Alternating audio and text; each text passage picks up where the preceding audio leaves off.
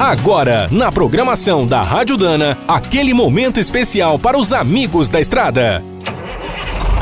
Está começando mais um Minuto do Caminhão.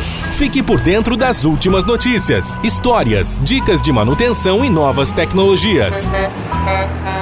Todo brasileiro sabe que o nosso trânsito é um perigo. Em média, os acidentes matam mais de 40 mil pessoas por ano. O pior é que estamos na contramão da história. Enquanto o número de vítimas é reduzido em vários países, aqui segue quase o mesmo. Para alertar sobre esse grave problema, a CNT fez um estudo que relaciona as ocorrências com as falhas na nossa infraestrutura. Os números impressionam. Entre 2007 e 2017, apenas as rodovias federais registraram mais de 400 acidentes e 20 mortes por dia.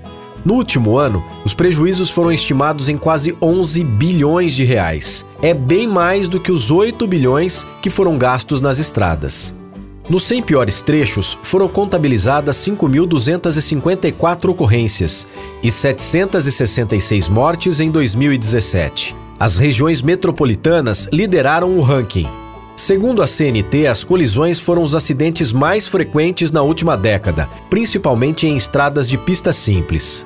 Os estados de Minas Gerais, Paraná e Santa Catarina concentraram o maior número de vítimas, com quase 40% do total.